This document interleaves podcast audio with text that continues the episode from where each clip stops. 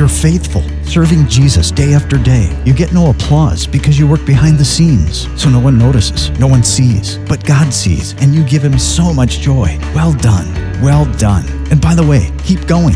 I'm Perry LaHaie. Cast yourself in Dan doesn't get any applause. Not many people know his greatness. He moved his family from America to a poor Muslim country in Africa to share the gospel. The Muslims there always want to know why he left it all behind. He tells them, Even though I'm an American, I don't consider equality with Americans something to be held onto in my life right now, but it's our desire to become like you in how you live, to serve you in the hope that you would see Jesus in us and that you might follow after him and find the joy that we have found. My friend Yasser, he thought that was the most wonderful thing that he had ever heard. Taking the gospel to the Muslim world is not the path to fame, but then maybe that doesn't matter to you at all. Great Kingdom Impact with no applause. FrontiersUSA.org.